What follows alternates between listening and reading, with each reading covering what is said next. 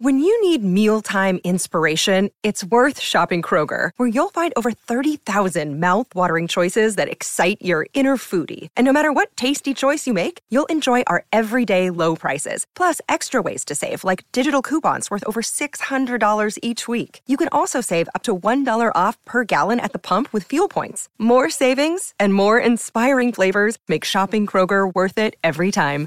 Kroger, fresh for everyone. Fuel restrictions apply. This podcast is part of the Sports Social Podcast Network. This podcast is part of the Sports Social Podcast Network. This podcast is part of the Sports Social Podcast Network. This podcast is part of the Sports Social Podcast Network. This podcast is part of the Sports Social Podcast Network. This podcast is part of the Sports Social Podcast Network. Mobile phone companies say they offer home internet. But if their internet comes from a cell phone network, you should know. It's just phone internet, not home internet. Keep your home up to speed with Cox. Cox internet is faster and has more reliable download speeds than 5G home internet. Cox is the real home internet you're looking for. Based on Cox analysis of Ookla speed test intelligence data Q3 2022 and Cox serviceable areas, visit cox.com slash internet for details.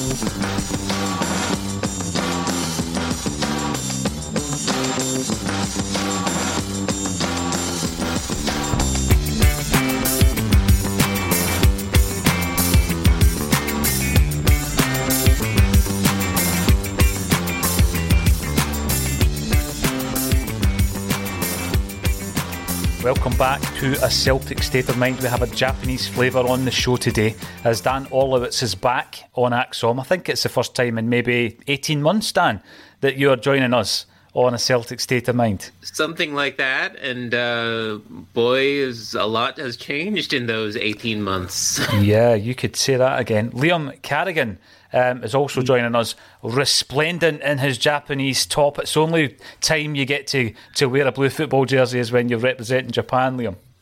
Yeah, I wasn't too sure how, how, how much of a, a, blue and white jersey would go down with the audience, but hopefully I don't get lynched.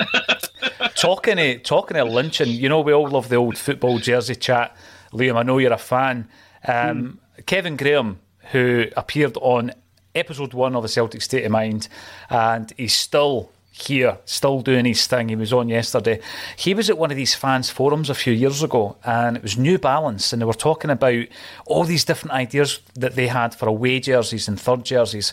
And one of the ones that they, they, they tried to push to the Celtic fans who were present was a brown jersey. They were saying, you know, this could be like the St. Pauli crossover jersey, and, and some of the fans were like, oh, I get that. And then their idea was to launch a blue jersey and everybody just looked at them in amazement because they had all these stats from global jersey sales and they were trying to convince Celtic fans a blue away jersey was a good idea.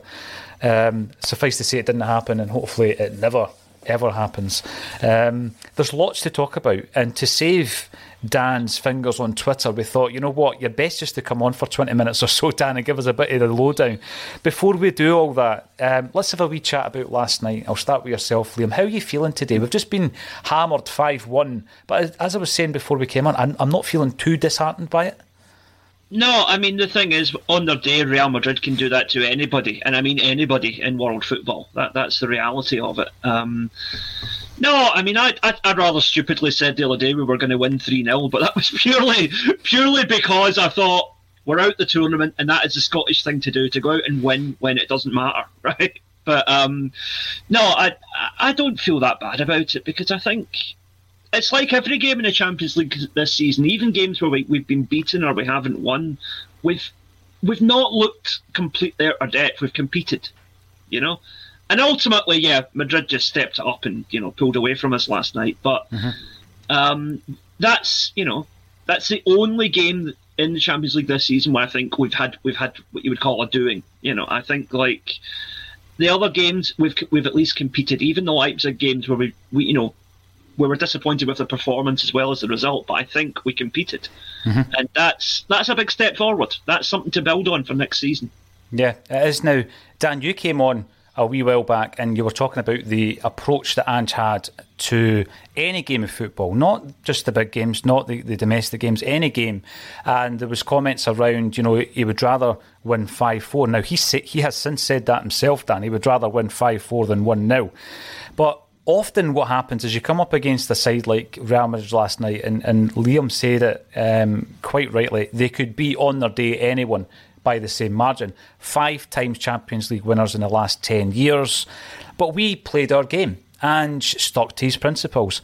Do you think that when you do that, you are less likely to take a pasting? Can you imagine Celtic going out and trying to defend at the Bernabeu last night? It would have potentially been even worse.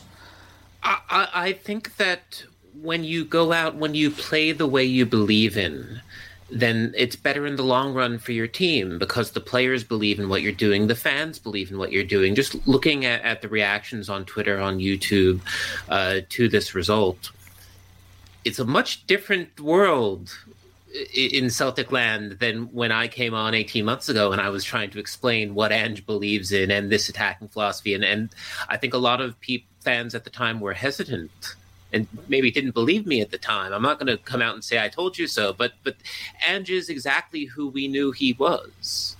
Um, and I think over the long run, it, it's good. I, I, think that it's it's it's great for a team to have a philosophy. You know what you're getting, and yes, there will be there will be good days, and there will be there will be struggles, and there will be bad days. But I would rather uh, my my coach and my players go out onto the pitch with a philosophy, with something that they're clearly trying to accomplish, because at least I know what I believe in. Mm-hmm. And, and, I feel like that's what we're getting from Celtic fandom right now is that I, I think that Ange has made everyone a believer. And, and, the next step is obviously getting better players and getting uh, getting used to playing Champions League football year in and year out. That's the goal. You have to keep at it and eventually some of those draws will turn into wins and some of those losses will turn into draws and then you're really turning heads. Yeah absolutely. I mean i was looking at that last night and i've been saying it all all throughout the campaign liam that lack of experience. And i don't mean age experience i just mean experience within that that sphere within that bubble of playing a high high standard a team like real madrid. And you know you take someone like luka modric who is one of the most talented footballers of his generation, and he's played more Champions League football than the entire Celtic starting lineup combined. Now that hmm. that does speak volumes because you know a lot of those Celtic players now have got half a dozen games under their belt, Liam. So when yeah. you you come back next season, which and we hope that we do come back next season to the same level, you hope that that's galvanised them. It's it's you know got rid of some of the anxieties that they've spoken about as well, and we can see the true free flowing nature of their game that we see domestically. Yeah, I mean it's um, it's an experience. It's a learning process, and um, it's actually interesting what, what, what Dan brings up there because back um, God, be three years ago now. I the first time I experienced Ange Ange's style of football was watching them play, watching Yokohama play Man City in a pre-season friendly, and you could see the exact same philosophy there. They could mm. beat three one, but they had a real goal and they got applauded off the pitch and they really were Yokohama were a very good team to watch that night. Um, even though you know it was, it was basically Kevin De Bruyne a masterclass in the end. It was the difference between the two teams, but um, but I just think that you see that same understanding now with the Celtic supporters. Um, losing five one to Real Madrid is not is not shame shameful in any way because it could happen to anybody. Mm-hmm. Uh, you know, in the same way that Yokohama put up a good fight against Man City that night, and has now got the same thing going through uh, Celtic, albeit in a competitive sense as opposed to just a pre-season friendly like that was. Yeah, yeah, with, without yeah. a doubt. We want to run through, we have a level of expertise here on ACSOM in relation to what is happening in Japanese football, potentially what that will mean for Celtic's uh, new recruits and, and uh, new signings in January. I want to start off, though, by looking at the uh, omission. It's been big news this week of two of Celtic's star players, Kyogo and Hatate. Uh, you watched that game last night, Dan. I think Hatate, for me, is one of those players um, who has put in quite a few performances at the, the Champions League level um, that will it would it will hold him in good stead. I hope that it doesn't result in too many clubs, um, you know, circling Celtic Park uh, in their vulturous ways to try and prize him away from Ange Postecoglou. But they, they didn't make Japan's World Cup squad. Now that came as a surprise over here, Dan. What was the reaction over in Japan? I, I think that for the most part uh, Hatate's omission was expected, and, and, I say that that was expected because he hadn't found a place in, in the squad in, in the build-up uh, to to to this World Cup. He'd only had a couple of appearances, really. Uh, the longest coming against uh, Vietnam. I believe the longest was against Vietnam in the March uh, Dead Rubber, the World Cup qualifier, and he didn't really impress. But he didn't impress because it, it was a B side that wasn't used to playing with each other.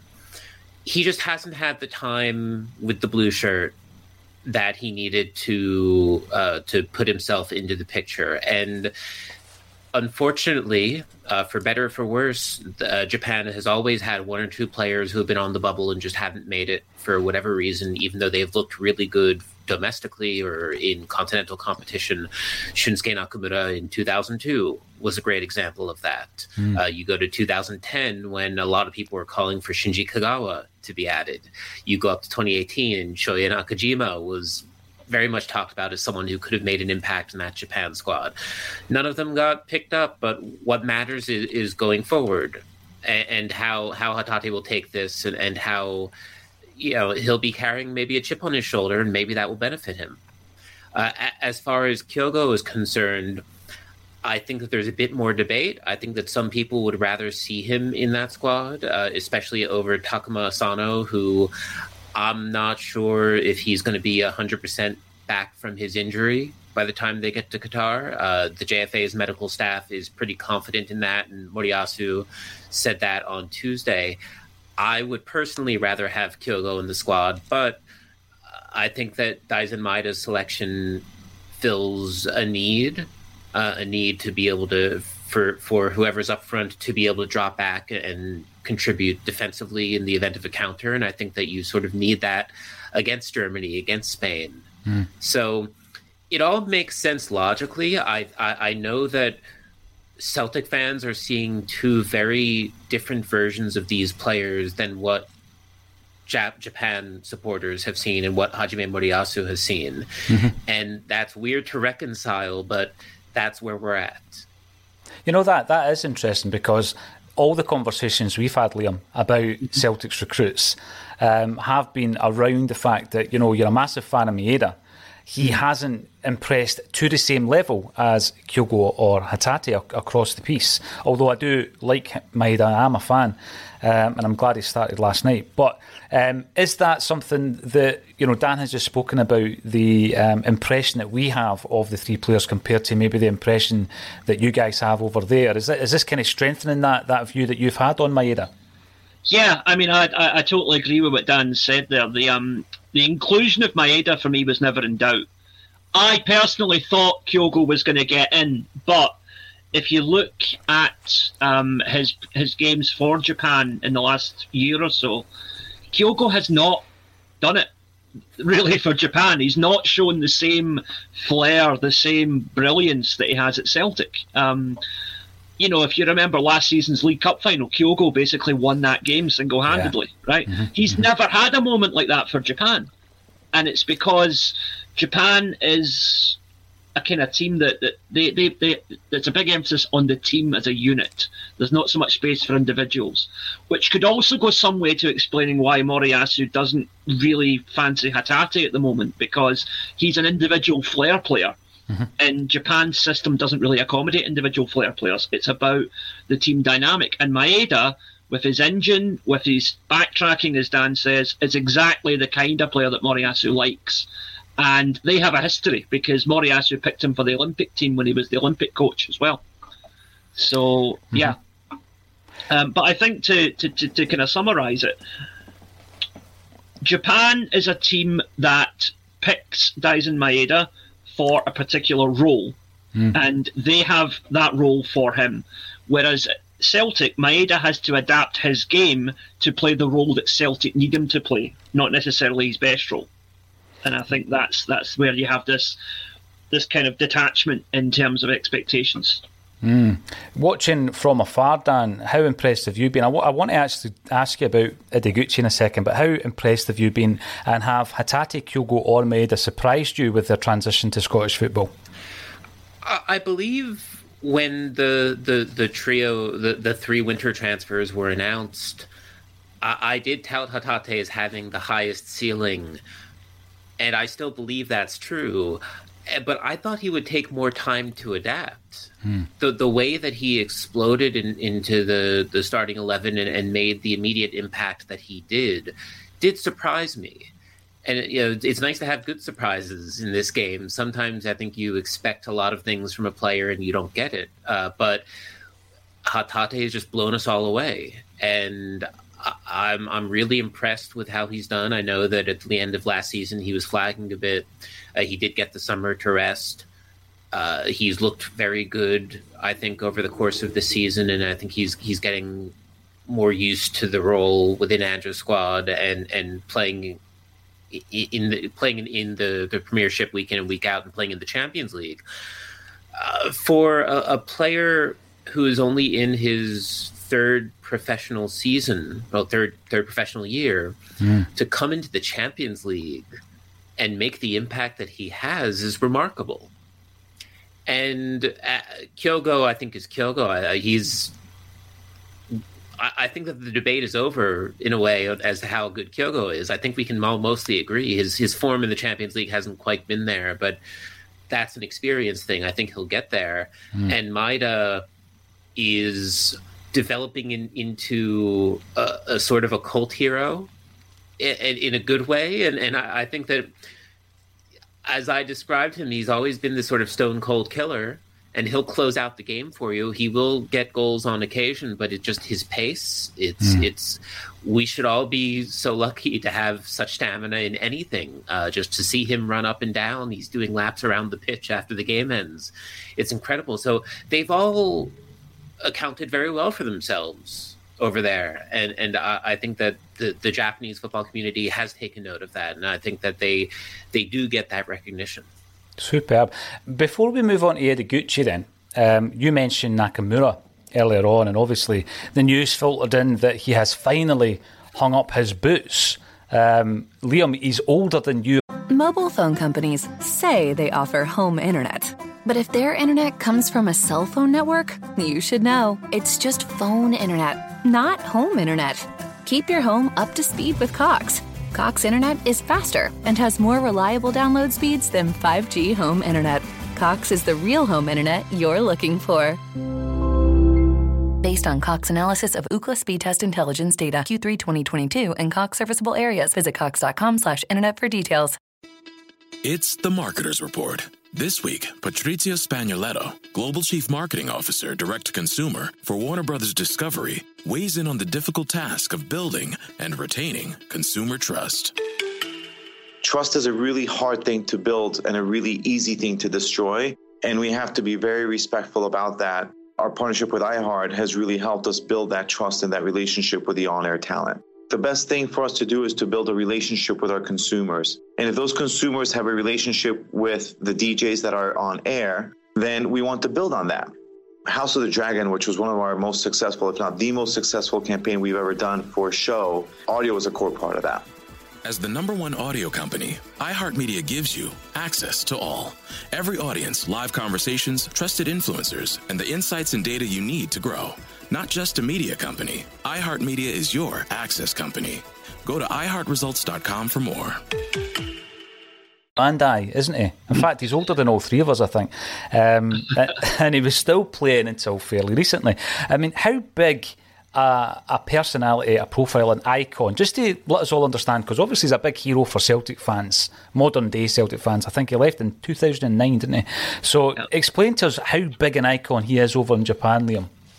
Well, I mean, I've. Um, Dan, feel free to contradict me here if you if you think I'm I'm speaking out of turn. But I think at the moment it's kind of a two way debate as to who is Japan's greatest player uh, of all time. It's either Nakamura or Nakata.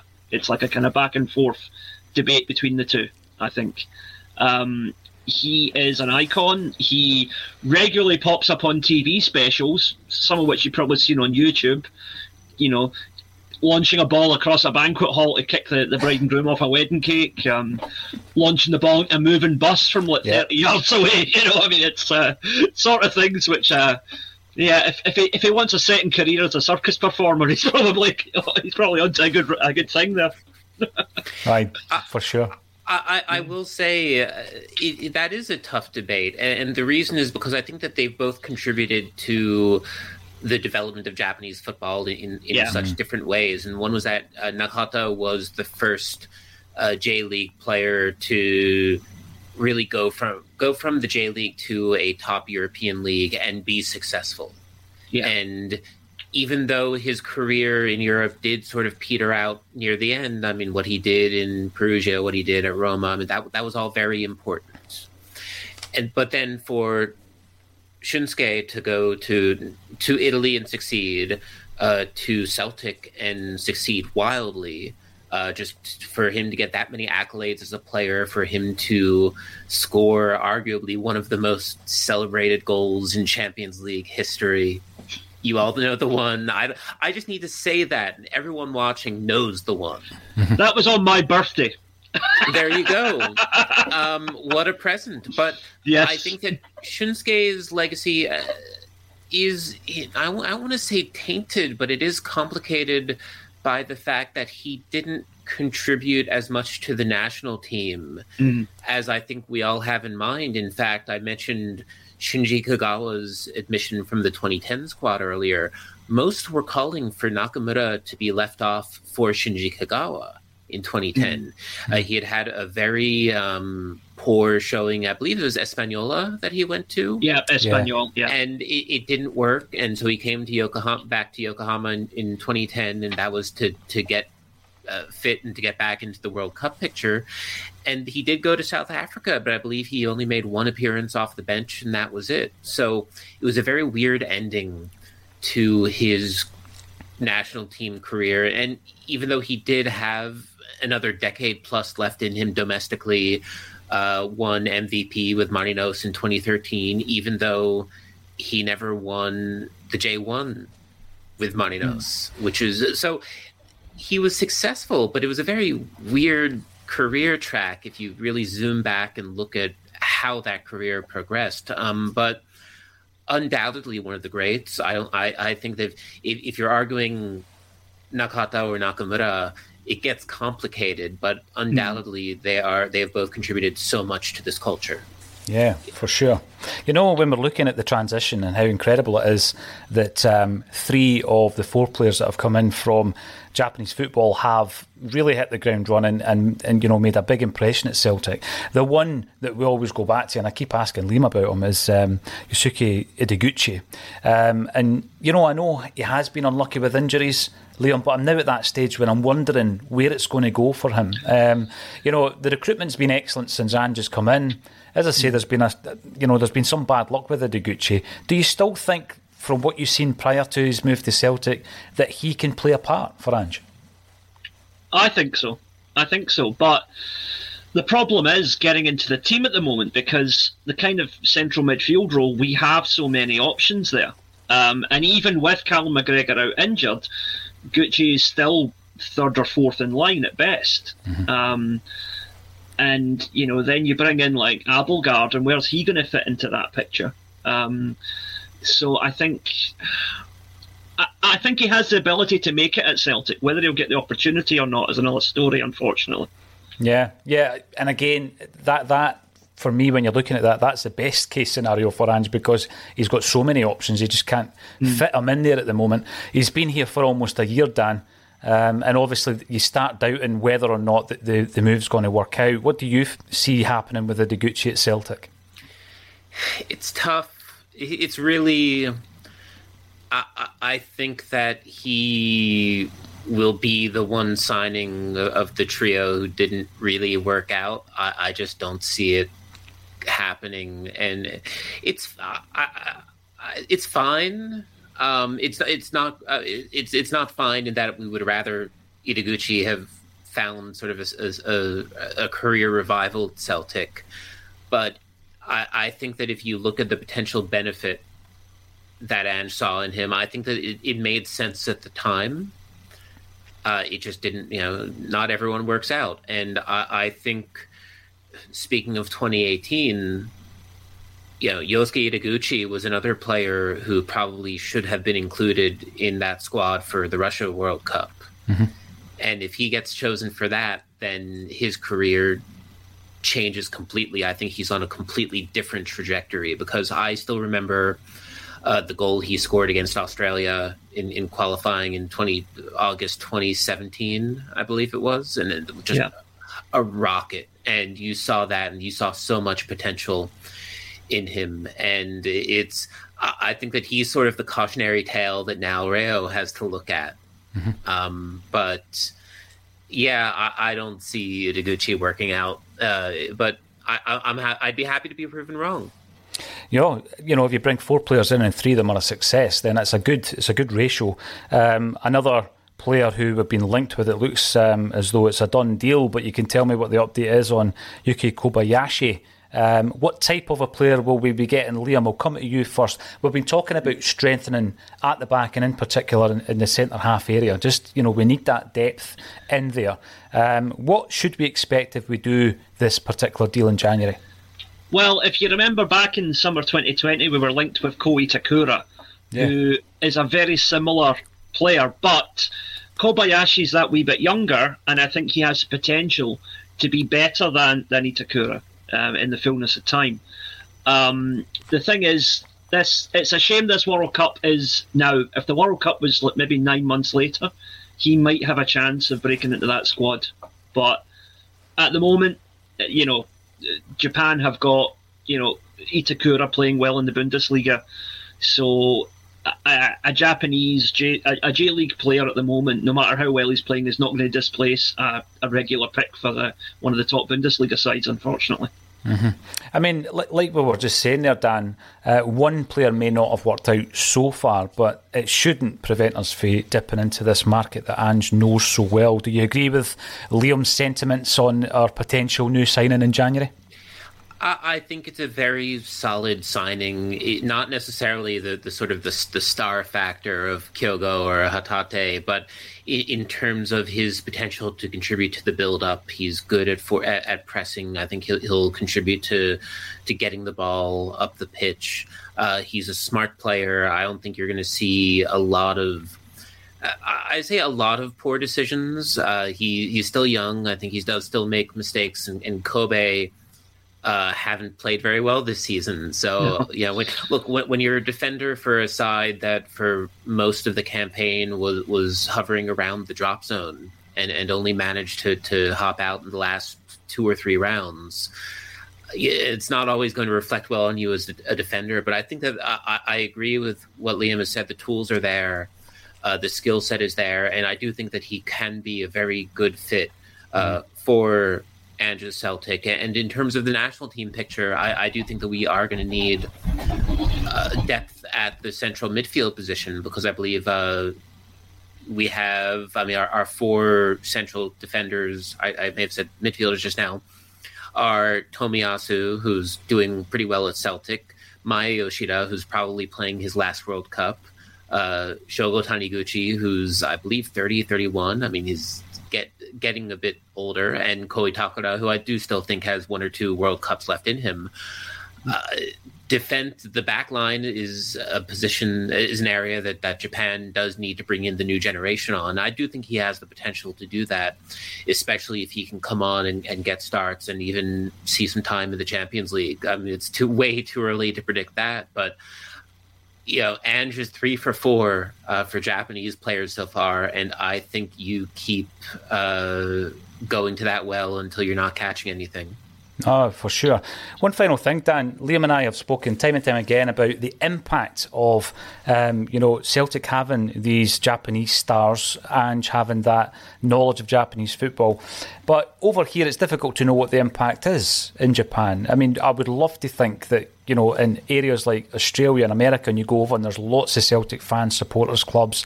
How big an impact has uh, the Japanese imports or exports, in your case, made in terms of Celtic's brand over in Japan?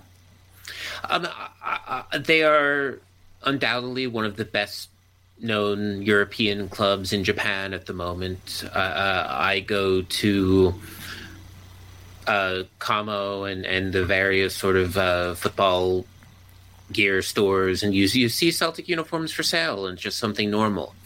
Um, you see uh, a lot more. You look at the buzz around the, the Twitter account. I haven't even checked to see how many followers the, the Japanese language Celtic account uh, has, but it, it's it's phenomenal, and they've done a lot of great work in the last 15 months. Uh, to to see that explosive growth is testament to what these players are doing. Because if it's a club that is maybe I'm thinking of clubs that are lower in the, the Spanish first tier, clubs that aren't in Europe as much, or maybe they don't have these marquee players. They aren't getting this following. Mm-hmm. Uh, and so I, I, I, think that Celtic have always been our Celtic have always been the best known Scottish club in Japan. I think that that's to Nakamura's credit. I think that's his legacy. Yeah. And uh, the the trio Reo, Kyogo, and Daizen have continued that. Um, there have been rumors of a tour next summer. Mm. Uh, no confirmations yet. I don't have any inside information on that uh, yet, but that has to be a pretty obvious one uh, if they still have Japanese. You know, I, I, assume that they will still have Japanese players at the club come May, June, July, and that tour will print money uh, because it, will be a huge thing. Andrew's homecoming, Kyogo's homecoming, Reo's homecoming, uh, and it, will be. Uh, uh, it, will be such such a, a, a, big occasion to celebrate the fact that you have this a Champions League club with these Japanese players, one of whom will have represented the country at the World Cup, and uh, things can. Uh, the hope is that things continue because I think it's good to have that relationship. That sounds phenomenal. I love to see it. And as you say, I want to ensure that all the top Japanese players we have are still at the club at that stage, Dan. It's always an absolute pleasure. Uh, you came on and scared us 18 months ago. Uh, we can look back on that now and say, you know what, you were right, and we, we've embraced it the defense worked itself out. you know, I remember, uh, I, I, remember the look on Tony Haggerty's face, just the jaw dropped, and you, everyone thought I was insane. But no, it, it's. I, I, may have been a little insane, but it, it was.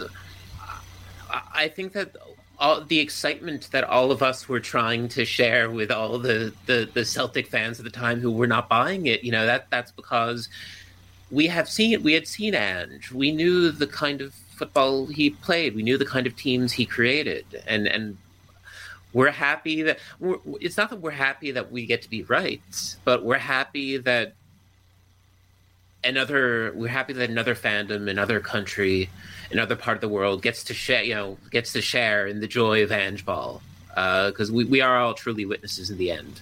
Oh, absolutely. Dan, it's an absolute pleasure. We'll, we'll no doubt hear from you again uh, when you have a few things to answer because, as I say, your Twitter must go into meltdown every time we are linked to a new player from Japanese football. I hope you enjoy the World Cup. Um, thank you so much for getting involved in a Celtic State of Mind. You're always welcome back. Thank you. Pleasure being on. Thanks for having me. Thank you to everyone who tweets and, and asks questions. Uh, we love spreading the gospel on the Japanese game and hope to keep doing so. Nice one, Dan. You take care of yourself, all right? You too, guys. Cheers, pal. Thank you. Cheers. Liam, that, yes. that, was, that was a very interesting insight from both yourself and Dan in relation to our links, and I hope they are going to continue to be strong links with Japanese football because um, I love the idea of us going over to Sydney at the end of this year and then visiting Japan maybe in summer 2023. That for me yeah. sound, sounds like you know something you and I have been banging on about. We, we need to tap oh, yeah. into that market, don't we? Aye, I mean, uh, yeah, as uh, I'll, need, I'll, need, to get in touch with Dan actually and find out where he saw those Celtic tops because I've yet to see any. But um, obviously, the um, that is something that if the club do a tour, that they can double down on. Mm-hmm. Um, you know, they should have sort of pop up stalls at whatever stadiums they're playing at, selling yeah. merchandise. Um, I mean, that was what Man City did, as I mentioned before, when they played Yokohama. Like within about maybe like two or three square miles of the stadium was like this kind of closed off zone that was just selling merchandise everywhere. you know. Um, and Celtic will hopefully. Well, I mean, it, it, they'd probably look to get in touch with the same agency that arranged the Man City tour, probably, you know? Mm, yeah, and, you know, obviously a massive part of that is to make money. Of course it is, but it's about also strengthening that brand. Uh, because, yeah. you know, you're introducing people to the history of this. Mobile phone companies say they offer home internet. But if their internet comes from a cell phone network, you should know. It's just phone internet, not home internet. Keep your home up to speed with Cox. Cox Internet is faster and has more reliable download speeds than 5G home internet. Cox is the real home internet you're looking for. Based on Cox analysis of Ookla speed test intelligence data Q3 2022 and Cox serviceable areas, visit Cox.com/slash/internet for details. This week on the Marketers Report, Patrizio Spagnoletto, Global Chief Marketing Officer, Direct to Consumer for Warner Brothers Discovery, weighs in on building trust. Trust is a really hard thing to build and a really easy thing to destroy. And we have to be very respectful about that. Our partnership with iHeart has really helped us build that trust and that relationship with the on air talent. As the number one audio company, iHeartMedia gives you access to all. Every audience, live conversations, trusted influencers, and the data you need to grow. Go to iHeartResults.com for more. Club, you said earlier that because of the nature of Japanese football, there are a lot of football fans over there who are all about trying to find out the historical relevance of a club like Celtic. So, yeah. Go yeah. over there, tap into that. If I was anything to do with the club, I'd be tapping into the knowledge of guys like yourself and Dan uh, whilst I'm over there. You know, why not? You've got to. You've got to look at the expertise over in Japan and see how we can do it right. We have a, a certain game of football to talk about from last night. We've not really focused on it a great deal. Mm-hmm. Mixed kind of comments coming through last night after the game. I was on there with uh, Kevin McCluskey and Laura Bradburn. Some people, I think, felt Celtic had been brave in their pursuit of achieving what Ange wants us to achieve, whereas others felt and I, by the way, I totally understand it, that we have approached it in a naive way. Um, so let's have a wee look at some of the, the comments coming in. Stephen Sloan, a regular mm. contributor on the chat. Last season we conceded 15 goals in the Europa League. This season we've conceded the same in the Champions League. This was our worst Champions League campaign with only two points. These are the facts. Well, mm. you could look at it that way, but at, at the same time, Liam, maybe people think I'm a bit of a happy clapper in these last couple of days. I'm looking at it and thinking, you know what? First time we've been here for five years. 18 months ago, we could barely pull, pull a defence together. And, you know, we were a fractured side, a bit of a fractured fan base at that time. We hadn't seen our team for a year. Um, there had been, you know, protests outside the ground. We didn't know who was going to be the gaffer. When Ange comes in, we're trying to find out as much as we can about him. Uh, but 18 months on, and we're disappointed at not beating Shakhtar. We're disappointed at not getting results against Leipzig and looking mm. back on that game against Real Madrid at Celtic Park. Surely that's progress. Well, I mean, just to pick up on that comment there. Now, thanks for getting in touch, Stephen. I mean, no disrespect to what I'm about to say here, but you um, you kind of contradict your own argument with that comment because last season we conceded we conceded 15 goals in the Europa League. This this season we conceded 15 goals in the Champions League. Now, no one can deny that the Champions League is a higher level than the Europa League. So to make the step up and concede the same amount of goals, surely that would suggest that there's been improvement on the park. Yeah, and uh, you know, I watched the the post match. Ange is a, is a is a gaffer who, you know, his pre match and post match press conferences, Liam, become mm. have, have become unmissable. Now you yes. you've been at the you've been at the sharp end of that industry and you've attended pressers and you know there's a whole nature of sometimes people will be going through the motions, be that the person sitting there taking the questions or those asking them. And I totally get it mm. because it becomes part of a routine. It never seems to be routine with Ange, does it? You know, I mean, even even last night, he, he was given something tangible when being asked similar kind of questions about where is the progress, is it naivety, and he's given us it. He's given us his vision, and we're buying it. And and I don't yeah. think we're buying it because we're mugs. Like we bought the Brian, the Brendan Rodgers thing. We bought it hook, line, and sinker. Right, that he mm-hmm. was this lifelong Celtic fan, etc. And just never said that, but he is he is selling us a vision, and we're buying it, aren't we? Yeah, I mean it's it's it's a mixture of two things for me. One, it is footballing intelligence, and clearly is a, a lifelong student of the game and really knows he speaks from a position of authority whenever he speaks about anything football related. and two, it's sincerity. Mm-hmm. Ange is a genuine guy. He comes across as sincere and honest whenever he speaks, and in a in a you know sadly an ever increasing commercially driven, almost sort of a Hollywood style acting kind of thing you get with a lot of particularly English football managers these days. Um, Ange is a genuine hundred percent down the middle kind of guy, and that is exactly what you what you want, and what I think Celtic has a predominantly working class fan base appreciate. Yeah, uh, no, you're right. Yeah, I'm glad you brought up the fan base actually because um, I wasn't lucky enough to be at the game. The very fact that you and I are on today and Dan was on today, um, and, JP isn't, is because he's over in Spain. as is Declan, as is Colin, and as is um, Natasha, and I think maybe David as well. Mm. They're over at the game. We're not. Um, no. but what about what about the fans? Again, we've got to highlight this, right? So, mm. some footage started filtering in. I know Kevin and uh, John yesterday spoke about it. The, you know, the, the, Spanish police are notoriously heavy-handed with football fans. Uh, the, the fact that it's Celtic fans won't occur to them that you know they're going to behave or, or any of this kind of thing. They will treat Celtic fans the same as they will treat any fans of any British team going over there. Um, and it looked as though they had been a bit heavy handed. And then you look at the um, scenes after the game last night, Liam, uh, you know, and Real Madrid fans going on about Celtic fans being the greatest in the world and us actually just being there and having a party and appreciating the experience. Uh, big shout out to everybody who made the trip. Yeah, yeah. And I would just say, please um, don't let the actions of some of the Spanish police uh, put you off the Spanish people. Um, I've been to Spain many times. Absolutely wonderful people, warm, friendly, welcoming people. Um, I hope someday when world travel gets back to normal, I can take my wife to, to Spain for a wee holiday because she's always wanted to go there.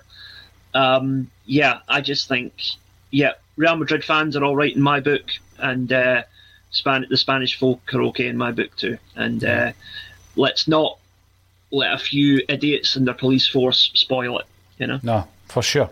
Absolutely. And again, when, when we look at the, the performance, um, Ange pointed out we have gone into this campaign, Liam, right? And virtually every game, if not every game, we have been missing a pivotal member of the team. So Carter Vickers has missed games. Starfelt makes his Champions League debut last night. Um, McGregor's missed games. Jota's missed games. We've had these issues to contend with in this campaign. Um, so, yeah, we've got a disappointment, but it's got to be a balanced view on it. We've got to say, listen, the margins in some of the games have been very, very short. They've been very, very short. Last night, maybe not so much. Uh, but let's look at some of the, some of the, the kind of positives. Firstly, um, Ange's going out going on about how we play to our principles and, and our style and our philosophy, Liam, and mm-hmm. we will learn to adapt. With the experience, we'll, we'll learn to adapt. Now, I, I do believe that because I'm looking at the performances that we've seen from Hatate, O'Reilly, Greg Taylor, and and Jota, just to name to name four players that come to my mind. And the performances that they've got surely will strengthen their own belief that they belong at that level. So when they approach the Champions League next season, if we're in it, and hopefully we are, they can do so completely differently without these anxieties that uh. Ange has spoken about when we're in it, not if. Come on, let's stay positive here. Yeah, absolutely. um, no, I, I, I, totally agree. I think um, I, that, as I said, last night was maybe the only game where we, you could say we've been truly outclassed, and even then we did compete for a, a, period of time. Um, and you know, like I said before, there's no shame when that happens against Real Madrid, but every other game this season we've shown that we, we Celtic have shown that they belong at this level. The trick now is to get in a position where we can win consistently at this level. Mm-hmm. And that will come. I believe it will come. And Ange's idea of, no, no, I play the same way against Real Madrid as I do against Motherwell, I think, spot on.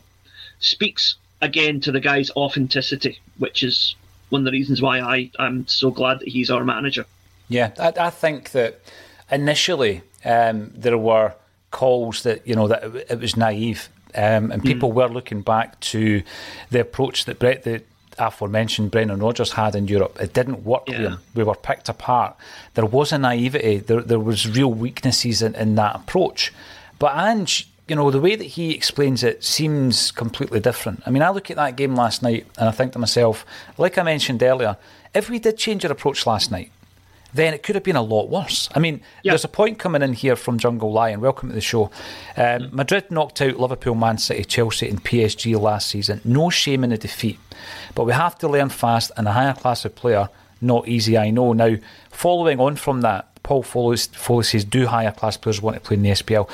There are obviously drawbacks to to being at a club like Celtic, simply because of the fact that we're not in an elite league. Okay, we're a massive football club, Liam. We're not in an elite league. And the top, top players want to be playing um, their football in elite leagues. And we know that. So we try to be more shrewd in our business dealings. But since Ange's come in, I think we've done that. I mean, you've got a player in O'Reilly, and it's not a flash in the pan because Hatate's done it um, and various other players. Abada, you know, we've, we've plucked these players from different markets. Um, and I think that the recruitment has been key, but has to remain to be successful in order for us to, to make this Ange plan work. Um, but no, we're, we're not going to buy a ready made Champions League player. But what we can do is spot the potential and turn them into Champions League players. Do you believe that Yes, exactly. And I think that going to these quote unquote unfancied markets, such as Japan, such as Russia, such as Israel, where we are getting these players from, um, it's it's because no, it's a two way thing. Because on one hand, you as a buying club, you can Celtic can get a much better deal, a much bigger bang for their buck, right? I mean, how much would a player of Kyogo's ability cost in England?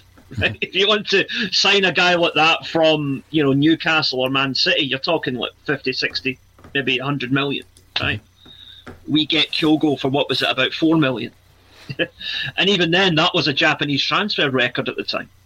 Um, then you have, um, you know, the, the uh, going the other way, a Japanese player looking to go to Europe and make a name for himself. Um, he's he looks at Celtic and he sees massive club, huge stadium, worldwide support, Yeah. uh, champ almost virtually guaranteed Champions League football, definitely guaranteed European football every year.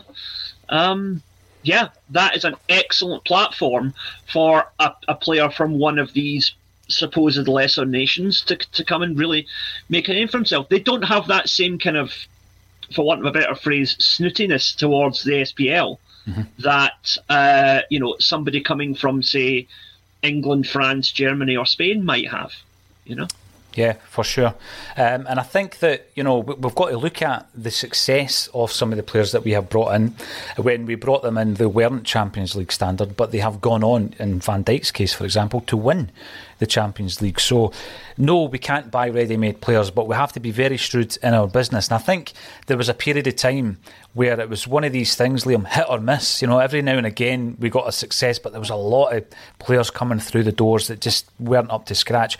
And we've refined that under Yeah. Ange, and, and it looks as though we're going to continue to um, in January as well. I said yesterday, actually, Liam, that you know the, the first transfer window I felt was to try and sort out the starting eleven, get players in that are going to start because the team was hmm. shambolic when Ange arrived.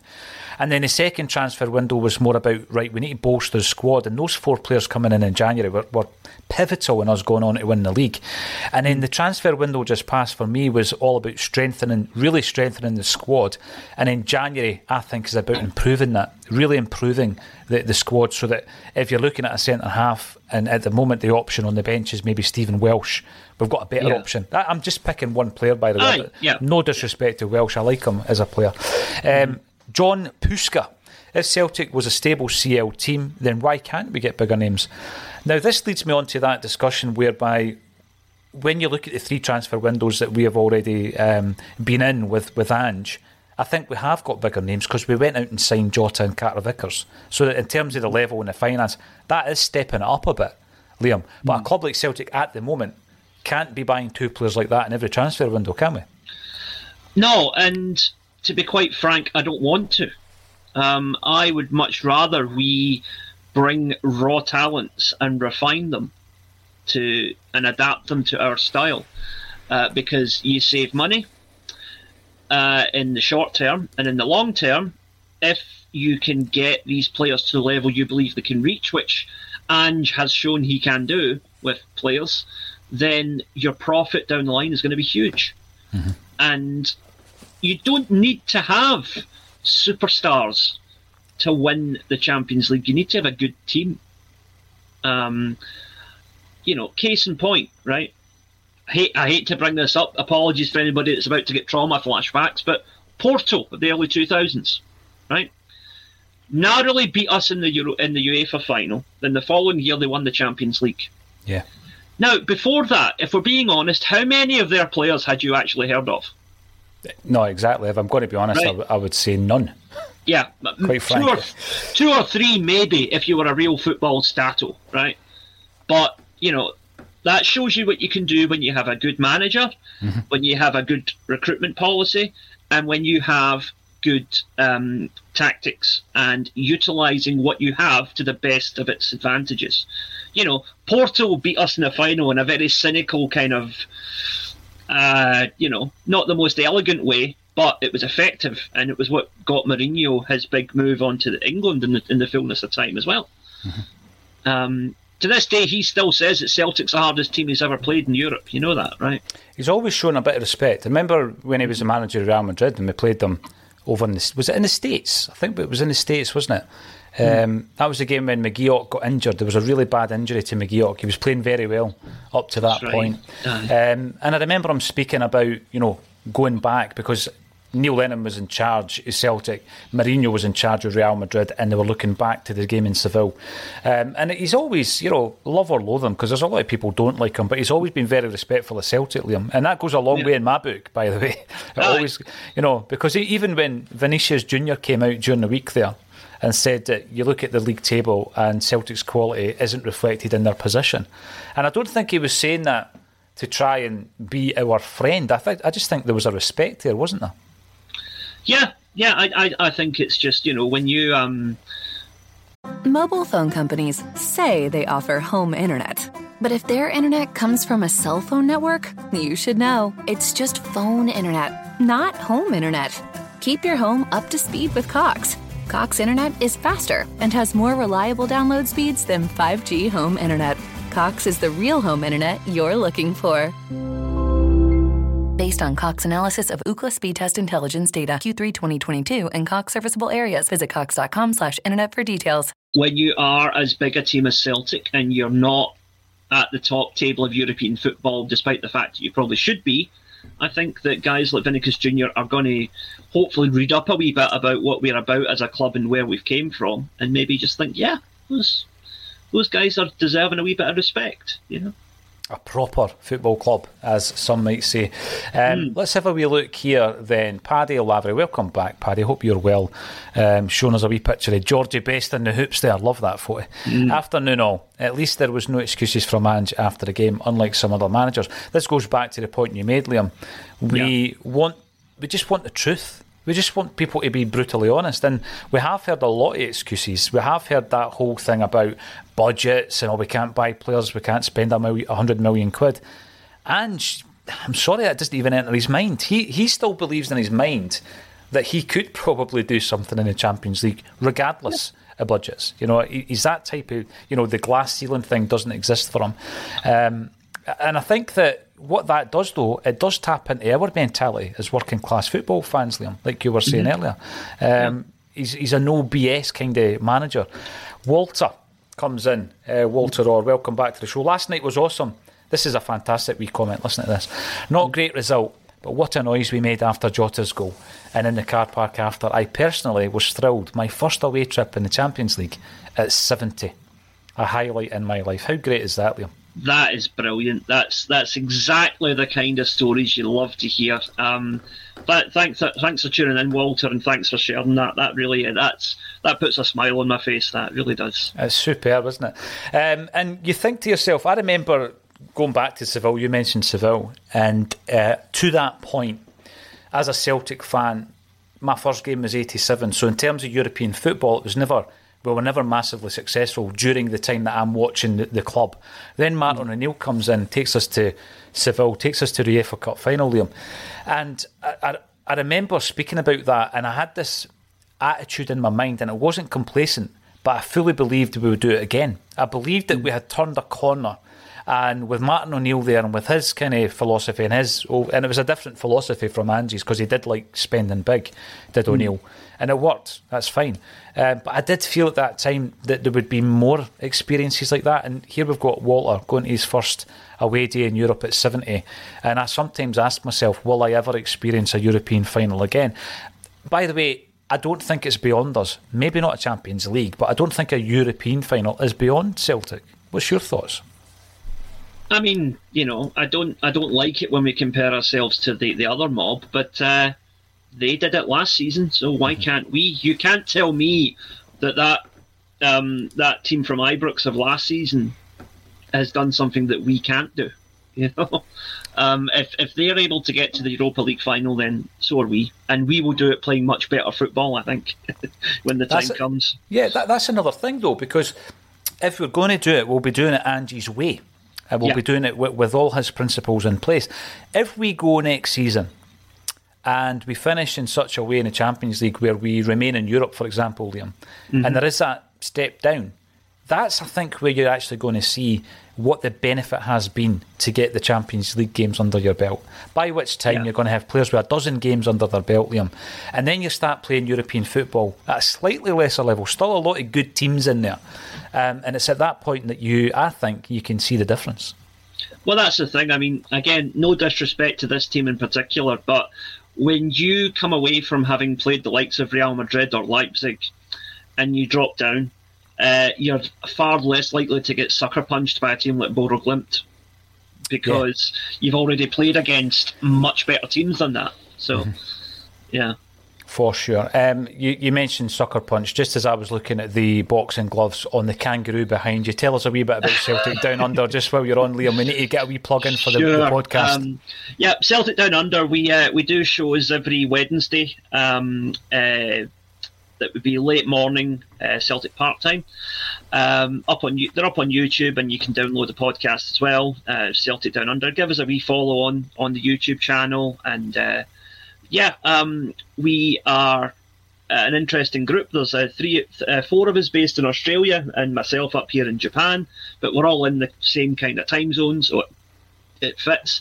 And yeah, it's it's interesting because Jared, my, my, my friend who founded the Celtic Down Under podcast, he set that up, God, about three years ago, and you know I joined beginning of last season, and uh, here, sorry, no, season before last, was it? Anyway, we're now in a position where those guys are in Australia. We have an Australian manager, mm-hmm. and I'm in Japan, and, and you know we have four Japanese players, none of which was the case when we first started doing the pod. So it's really nice the way everything's kind of, as as, as the A team would say, I love it when a plan comes together. You know? no, by the way, imagine you know three years ago if someone had said that to Jared, he wouldn't have believed you. And of course, our relationship um, has grown from the the charity weekenders that we do every December, um, mm. and none more so than this December because of the state that the country's in um, and globally, in actual yeah. fact. But you know, there's there's definitely going to be a massive push.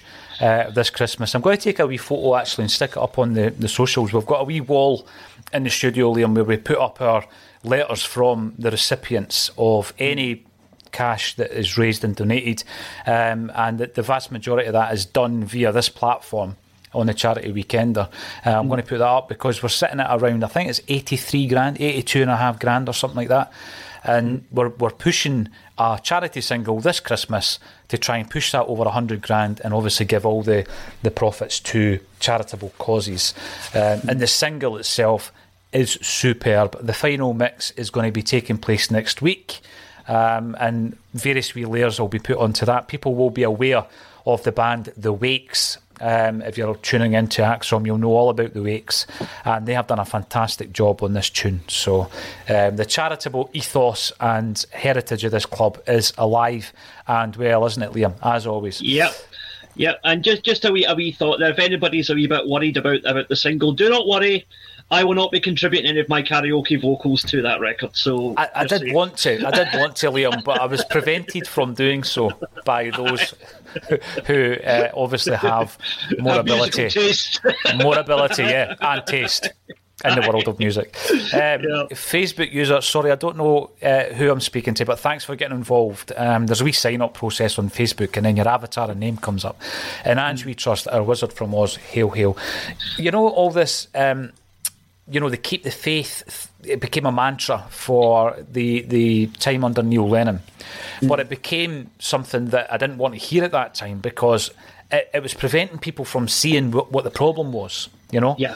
But where I- when I now see in Ange We Trust, I don't feel the mm. same way because I do feel as though we are on a journey, Liam, and we're all pretty sure where that that journey is taking us. There is a huge difference, isn't there?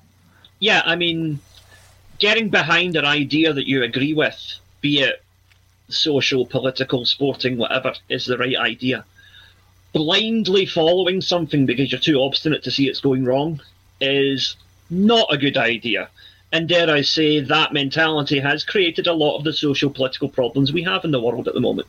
Yeah, yeah. yeah. If you imagine, you know, politically, if you were just to blindly follow a political party, then Yes. I, you know, back in the day, and my dad is a striking miner, and the whole family were, were Labour voters, Liam. And then when you Yeah. become, you come to an age and you vote Labour because it's for the working classes, of course. And then, Mm-hmm. you know, as you get older and, the changes that you see in that party, if you were just to continue to, you know, vote for them, then you're voting for a party you no longer believe in.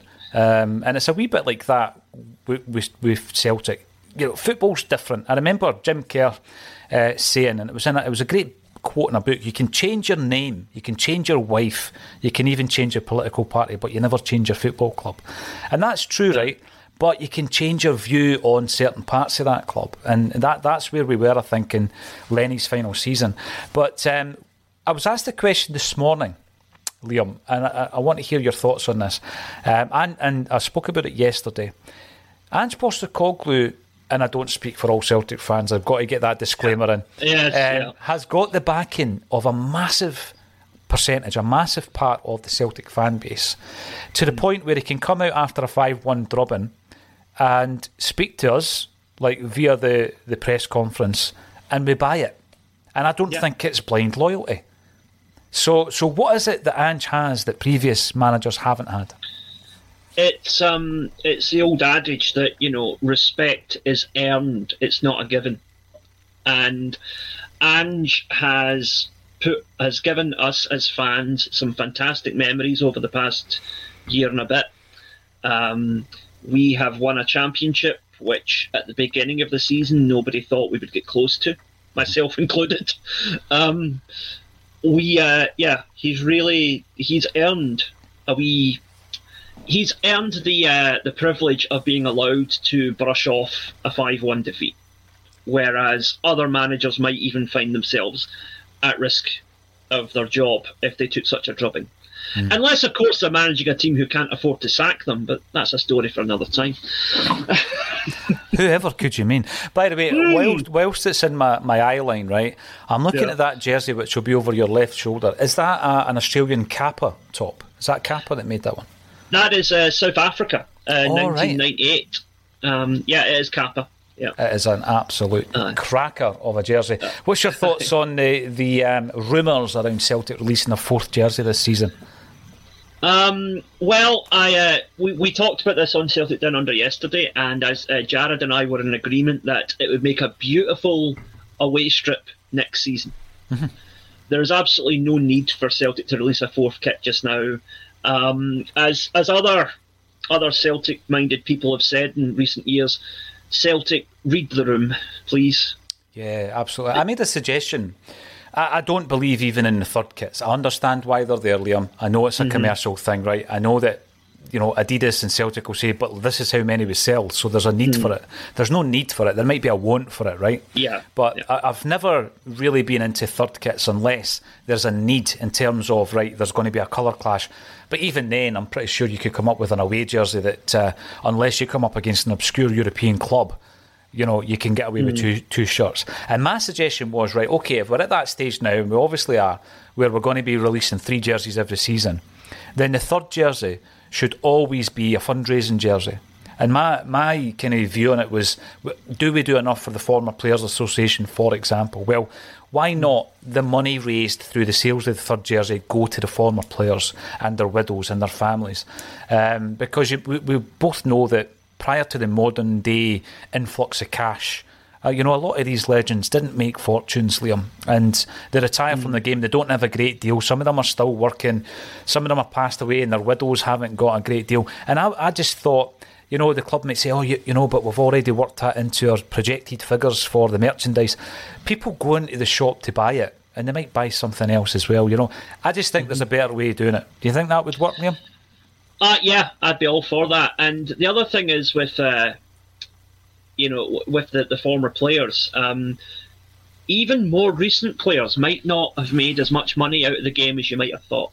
Um, I'll share I'll share a wee anecdote we here very briefly. Um, Lubo Moravcik and my dad had some business together a few years ago, and uh, he told us that in his final two years at Celtic, he was getting ten thousand pound a week, which is funny money, right? But considering the talent of Lubo Moravcik, right? And he said that was the highest salary he ever earned in his entire career. Um, because he said that in response to uh, a, an interview in the papers at the time from I think it was Gary Caldwell, saying that Celtic had made a derisory offer of of, uh, of twenty five grand a week to get him to extend his contract. Wow! And here is a quote you can take to the bank. Right, Lubo Moravcik said, and I'm quoting verbatim. There is more talent in a discarded Moravcik toenail than there is in an entire Gary Caldwell. oh, big Gaza, if you're tuning in, stick that one in your pipe and smoke it. Oh my word. Oh, But you're right. I mean, obviously, 10 grand a week would be, you know, beyond our wildest Aye. dreams, you know, most people's yeah. wildest dreams. But we, we know that whatever they're making, it's condensed into a period of what, 15 years, 20 if you're lucky, unless you're Nakamura yeah. And you lose count of how many years. But uh, Lubo Moravcik, that, that is probably, you know, an era that you did think was was cash rich, and these players have all retired, Liam, and you know mm. they've got investments here and there, but you know it's not always the case, and and that for me is a massive part of what we can do. Obviously, we've got a phenomenal charitable arm and the foundation. The work they do is off the scale. We spoke about the yeah. 400 grand helping people in, in fuel crisis. That's the kind of thing that makes me proud uh, time and time again to be a Celtic supporter. And, Absolutely. You know, we try and chip in as much as we possibly can. The fans are unbelievable uh, whenever we do something. But yeah, third jerseys, fourth jerseys, and I love my football shirts, as you know. But no, it's just a cash in. So let's do something a wee bit better with them. Liam, it's been an absolute pleasure. That's been a very quick As hour. Always, it was uh, yep. absolutely great to hear from you.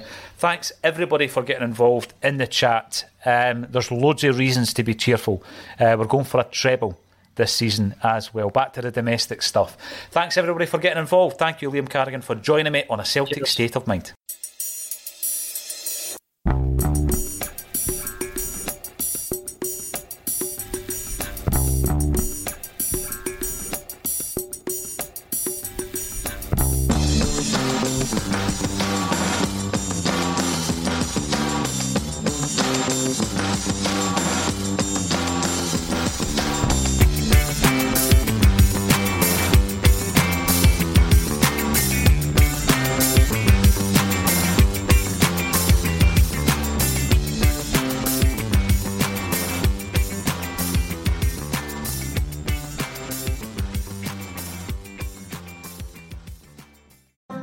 Phone companies say they offer home internet.